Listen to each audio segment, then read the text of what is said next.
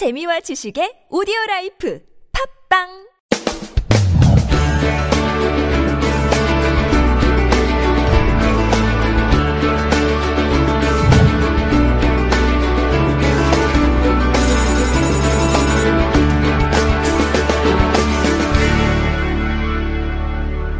네, 65번째 향기노트 시간에 돌아왔습니다.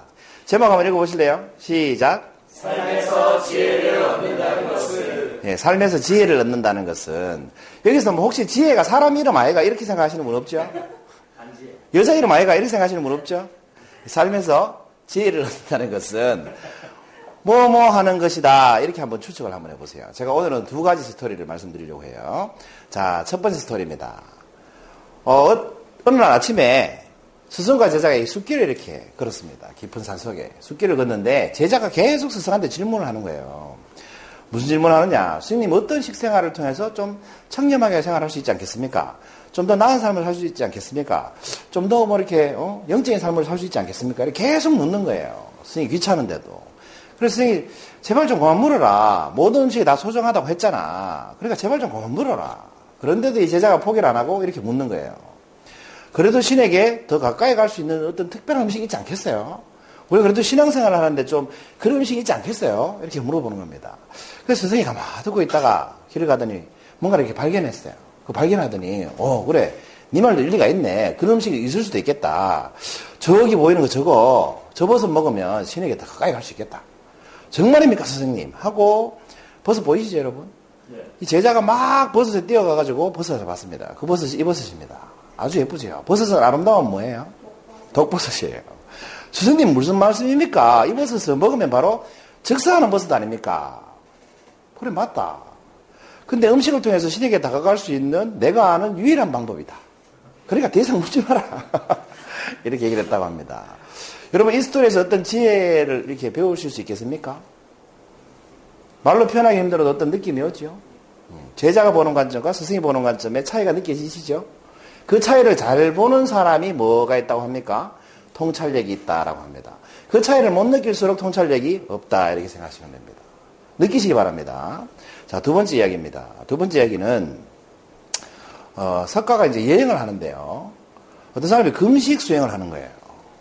길거리에서. 금식 수행 뭔지 아시죠? 굶는 거. 계속 굶으면서 수행을 하고 있었어요. 그래서 석가가 물어봤습니다. 무엇을 하고 계십니까? 저는 제 과거를 지우고 있습니다. 그게 지은 죄가 많겠죠. 제 과거를 지우고 있습니다. 그랬어요. 그랬더니 석가가 또 물었습니다. 얼마나 지웠습니까? 잘 모르겠습니다. 그랬어요. 그쯤에 또 물어봅니다. 그러면 지울 것이 얼마나 남았습니까? 그것도 잘 모르겠습니다. 그랬어요. 그 얼마나 지웠습니까도 모르겠고 얼마나 더 지워야 되는지도 모르겠다고 했습니다. 그러니까 석가가 이렇게 얘기를 했답니다. 그렇다면 이제 그만두십시오. 이제는 고행을 하지 말고 선행을 통해서 죄를 유치고 덕을 쌓으시기 바랍니다. 라고 했답니다. 왜? 얼마나 지워야 되는지도 모르고 얼마나 지울지도 모르면 어떻게 돼요? 평생 지우고만 있으면 아무도 덕될 게 없잖아요. 그죠? 그래서 이런 가르침을 줬다고 합니다. 여기서도 어떤 지혜가 느껴지시나요? 여러분 수준만큼 느껴지실 거예요. 그게 뭐라고? 느껴지는 걸?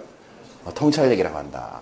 어떤 경전이나 성경이나 이 모든 종교단체의 어떤 교리나 이런 것들을 보면 거의 스토리화되어 있죠. 왜 그러냐면 그 스토리에서 깨달음을 얻기가 가장 쉽거든요. 사람 이해하기도 가장 쉽고 기억도 가장 오래 하고. 그래서 항상 스토리 중심으로 이렇게 되어 있습니다. 자, 두 가지 얘기를 해드렸는데 삶에서 지혜를 얻는다는 것은 뭐 하는 것이다? 여러분 뭐 하는 것이다 같습니까? 제가 말씀드릴까요? 삶에서 지혜를 얻는다는 것. 이건 정답이 아니고 해답이죠. 여러분 생각은 다를 수도 있어요.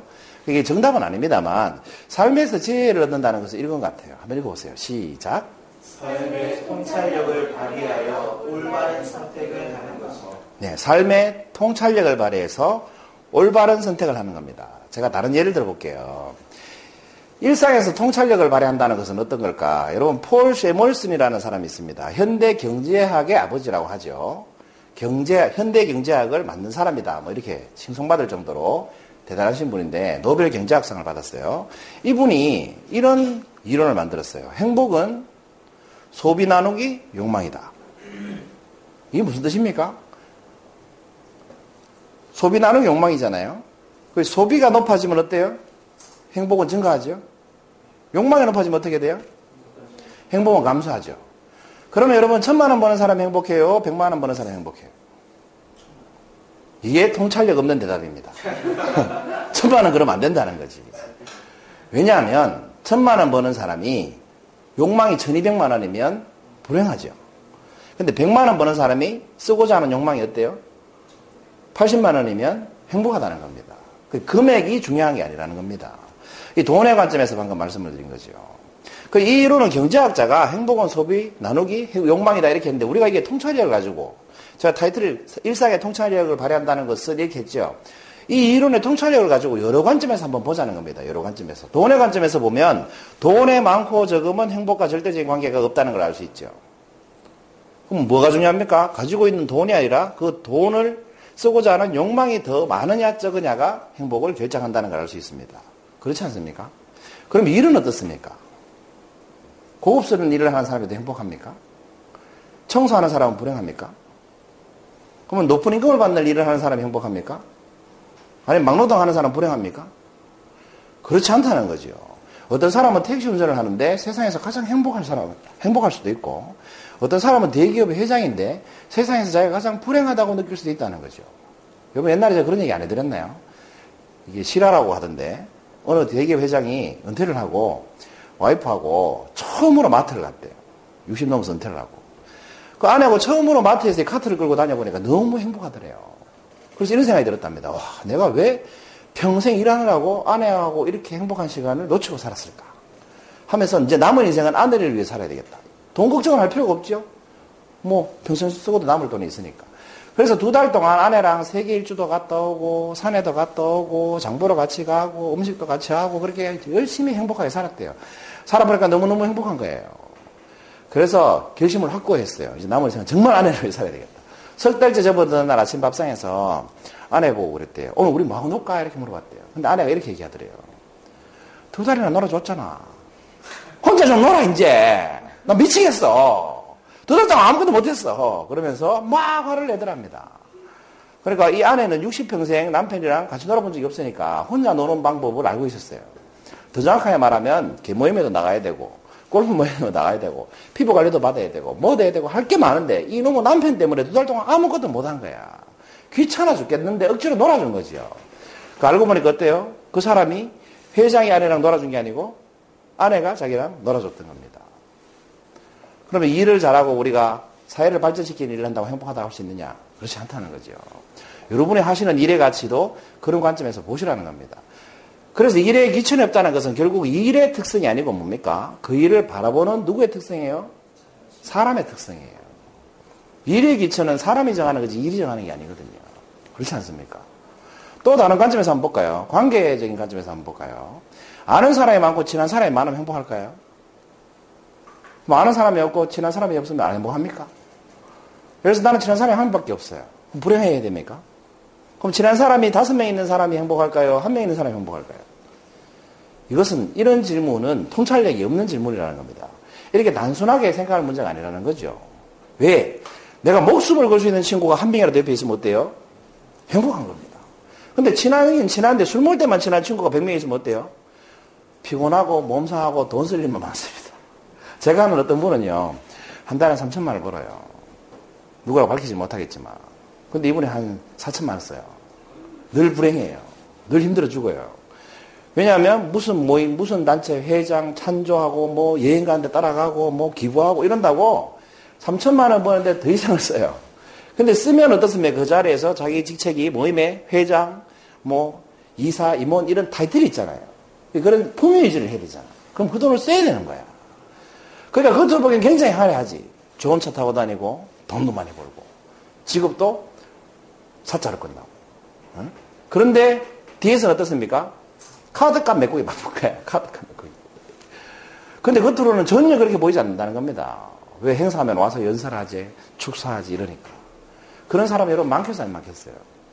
많습니다. 한번 그런 맛이 들면 또 빠져나오기가 참 힘듭니다. 우리 학생 때 보면 왜 이렇게 총학생회장 이런 거 한번 해보면요. 이 권력의 맛이라는 걸 알게 되거든요. 그러면 놓기가 참 힘들어져요. 뭐 그런 게 있어요, 여러분. 살다 보면. 그러니까 제가 출발은 뭘로 했습니까? 폴 세멀슨이라는 사람이 만든 행복은 소비 나누기 욕망이다 이렇게 얘기했지만 우리 이 공식 하나 가지고 인생을 얘기할 수 있어요? 없어요? 있어요. 그리고 관점에 따라서 행복의 가치가 다 달라져요? 안 달라져요? 돈의 가치가 달라져요? 안 달라져요? 달라진다는 겁니다. 그러니까 아까 제목이 뭐였습니까? 삶의 지혜를 얻는다는 것은 뭐예요? 이렇게 말씀드렸죠. 통찰력을 발휘해서 올바른 선택을 하는 것이다. 통찰력을 발휘한다는 것은 이런 말입니다. 현상을 보고 그 현상만 보는 게 아니라 그 현상을 굉장히 넓히고 깊게 볼 수 있다는 거죠. 관점을 달리해서. 그러면 무조건 좋거나 나쁘다는 것이 없다는 것을 알게 되고 내한테 닥친 불행이 행복일 수도 있다는 것을 깨닫게 된다는 겁니다. 그런 걸 볼 줄 아는 게 통찰력이에요. 통찰력이 생기면 어떻습니까? 아, 이건 불행이 아니라 행복이구나를 선택할 수 있죠. 그걸 선택해야 뭐가 돼요? 지혜가 됩니다. 근데 이걸 선택하지 않으면 어떻게 돼요? 예를 들어서 나는 12시간 일을 해요. 연봉을 정말 많이 받아요. 정말 알아주는 회사에 다녀요. 근데 몸이 죽어가고 있어요. 피곤해 죽겠어요. 통찰력을 발휘하면 뭐가 더 중요합니까? 몸이 더 중요하죠. 그렇죠? 그럼 뭘 선택해야 됩니까? 건강을 선택해야 되죠. 근데 우리가 올바른 선택을 못할 수 있죠. 건강을 선택하지 않고 뭘 선택해요? 일을 선택하죠. 그러다가 일하다가 장년이 전사하는 경우가 생기지 않습니까? 통찰력이 생겨도 선택을 못하면 어떻게 돼요? 그건 지혜라고 볼 수가 없다 이 말입니다. 그래서 우리가 삶에서 지혜를 얻는다는 것은 늘 보이는 현상을 통찰력을 발휘해서 관찰을 하면 그 담고 있는 의미들이 여러 관점에서 다르게 해석이 되고 보이는 것들이 있습니다. 그 보이는 것들을 올바른 선택으로 끌어내면 그게 바로 삶의 지혜가 된다 이 말입니다. 도움 좀 되셨나요? 네. 65번째 향기노트였습니다. 감사합니다.